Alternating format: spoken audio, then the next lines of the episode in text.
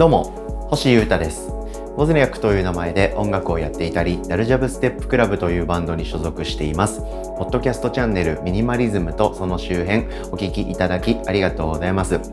えー、物や情報や要素など、えー、様々なことを減らしていきまして、えー、刺激的な人生にしていきたいなと考えている僕です。はい。そんな人間による日々の考察なんかを話しているポッドキャストチャンネルという感じで、毎日更新してますので、楽しい感じで聞いてください。どうぞ今日もよろしくお願いします。えー、まずは活動のお知らせをちゃちゃっと2つさせていただきますね。早口でいきます。はい。えー、まずはですね、毎週やっている YouTube YouTube ライブ生配信トーク番組ボブスレラジオ今週もやらせていただきます。えー、11月の10日水曜日の夜8時から僕の YouTube チャンネルで生配信でやります。レギュラーゲスト氏家くんと2人でやります。楽しくやります。そして YouTube における Vlog の発信なんかもそろそろ量産して、えー、更新していきますんで楽しんでください。よろしくお願いします。そしてですね、ライブ情報、えー、昨日のポッドキャストの冒頭でもお話ししたんですけど、その前ののスケジュールでですね、さらにもう一個情報解禁されてたことを、ポッドキャストで話してないかなと思ったので、これも触れておきます。えー、今年の最後のライブだと思います。12月の21日にですね、えー、これまた東京でライブをさせていただきます。火曜で平日なんですけど、えー、で、これも多分配信はないようなことを言われてるんで、現場にタイミングや状況が合う方、ぜひ来てください系のイベントなんですけれども、え東京の新宿 MARZ というところでですね、えこれまた僕のソロの WOZNIAC のライブお呼ばれしてやらせていただきます。はい、えー、そのお世話になっている箱、新宿 MARZ の20周年の周年イベントにお呼ばれしまして、嬉しいことですね、やらせていただきます。で、共演はですね、えー、 Mop of Head っていう付き合いの古い、えー、仲良しのバンドと、え、シャンユーちゃんですね。え、まあ、で、なん、電子音楽家？じゃないか。電子音楽、ダンスミュージックの上で、え、ラップしたり歌ったりする女性アーティストという感じでしょうかね。なかなか面白い、あ、あ熱いスリーマンだと僕は思っております。はい。で、これで、えー、僕はですね、えー、パフォーマンスでも結果を出し、パーティー的にも結果を出し、えー、超超お世話になってるマーズ、約1年半とか2年ぶりの出演で、はい、その恩返しをできて皆さんと楽しく過ごせたらなと思ってますので、ぜひ12月21日火曜日、東京渋谷、新宿に夜来れる方はですね、お集まりください。よろしくお願いいたします。ライブ増えてきたな。楽しいです。ということで、えー、今日もミニマリズムの話をしたいと思っております。昨日ですね、えー、お酒についての僕の考えてることとか、今のスタンスについて話しまして、それの後半という感じで、えもうちょっと昨日の続きで深掘りして、お酒と自分との関係を話そうと思っております。僕はミニマリズムとか、その減らしていくことっていうのが趣味でですね、毎日いろんなものを考察して減らしていってるのが楽しいんですけど、えー、カフェインとかもやめましたし、えー、お肉とか乳製品とか卵とかも買うのをやめましたし、えー、なんだ、砂糖とか蜂蜜とか、そういうのも減らしましたし、今、プロテインも飲むのを減らしたりしてえいます。あと、サプリメントも飲むのをやめました。という感じで、えー、食生活はですね、これやめてみようかなって思って、やめて、その変化を楽しむっていうのがですね、結構わかりやすく簡単にできるんで、やってるんですけど、お酒は僕やめないんですよね。そういうやめる、いろいろやめた方が体にいいんじゃねえ系の考察としては、お酒ってかなりトップに来る悪だと思うんですけど、僕やめないんですよね。なんでそれは何でなのかとか、お酒のじゃあ何がいいと思ってんのかとか、その辺のことを今考えてみています。で、昨日はそれの大きい部分ですね、概要みたいなことと、健康的、健康面でどうなのかと、その辺の話をしましたんで、今日はその続きということで、えー、もうちょっと深く話してみようかなと思ってます。で、二つあって軸が、まず前半話そうかな。で、カフェインとかはやめて、お酒はやめないっていう理由ですね。でこれがですね、まず僕の中では明確にあってですね、あのカフェインをやめたとか、えー、一人の時の食事でお肉をやめたとか、そういういろいろさっき話した僕がやめてる食生活シリーズのことを言ったじゃないですか。そういうのって一人でですね、勝手にやれるんで楽しいんですよ。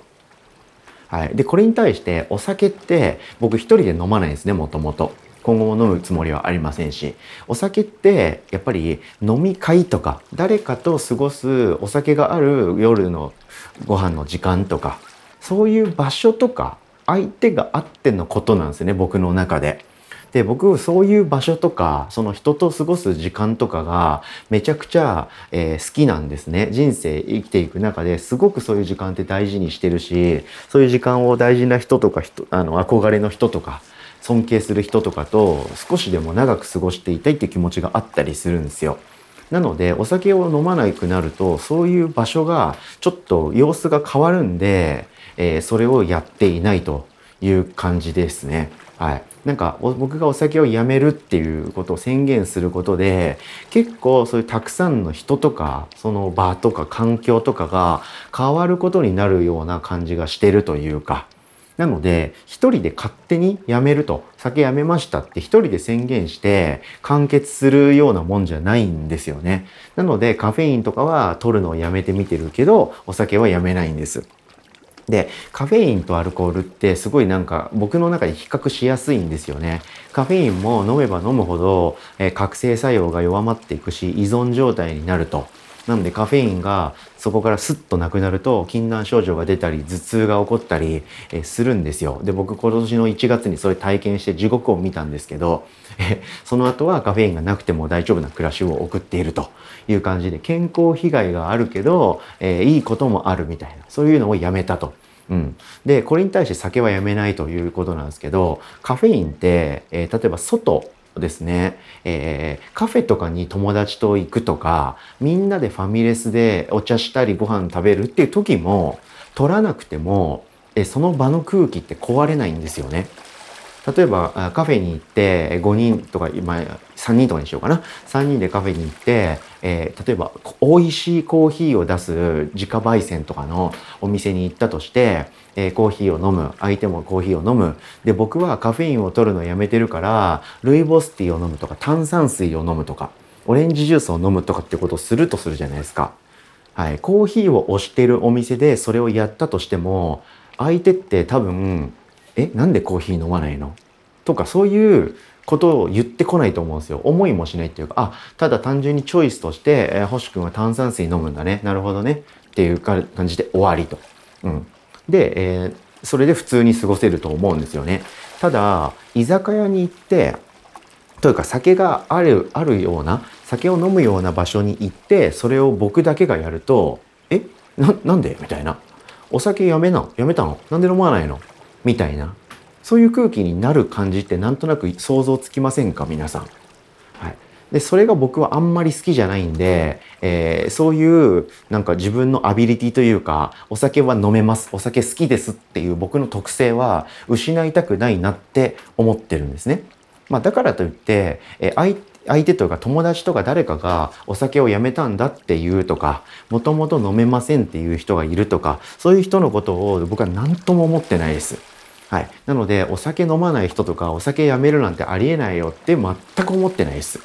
はい、で現に僕友達とかいろんな人とご飯食べ行ったりお茶とかしますけど、えー、その中のですね多分半分以上が酒飲まないかな日常的に。なのでそういう人とは、えー、カフェに行ったりとか甘いもの食べ行ったりとかファミレス行ったり単純に散歩したりとかします。それでも100%楽しいんですよね。なので僕自身は相手が酒を飲もうが飲む前が全く何とも思わないんですけどそれを僕がですねお酒最近やめたんでって言ってやるっていうことはちょっとなんかいいこといい未来があるって思えないんで、えー、やめていないという感じです。うんま、ちょっと難しいところなんですけどこういう気持ちがあったりするんですよね。なんでカフェインとかは勝手に一人で抜けて楽しいしみんながいる場所でみんなはコーヒー飲んでんのに僕だけ、えー、カフェインレスのものを飲むとか僕だけ炭酸水を飲むとかいうことに対して何の目線もないし何の気持ちの変化もないんで余裕でできると。だけどお酒を僕がそれでやるとそうもいかないよなと。なんとなく腰を折っちゃう気がする。水を差しちゃう感じになるような予感がするし、僕はそういうことあんましたくないタイプなんで、えー、飲む、飲まないですって宣言することをしないという感じですね。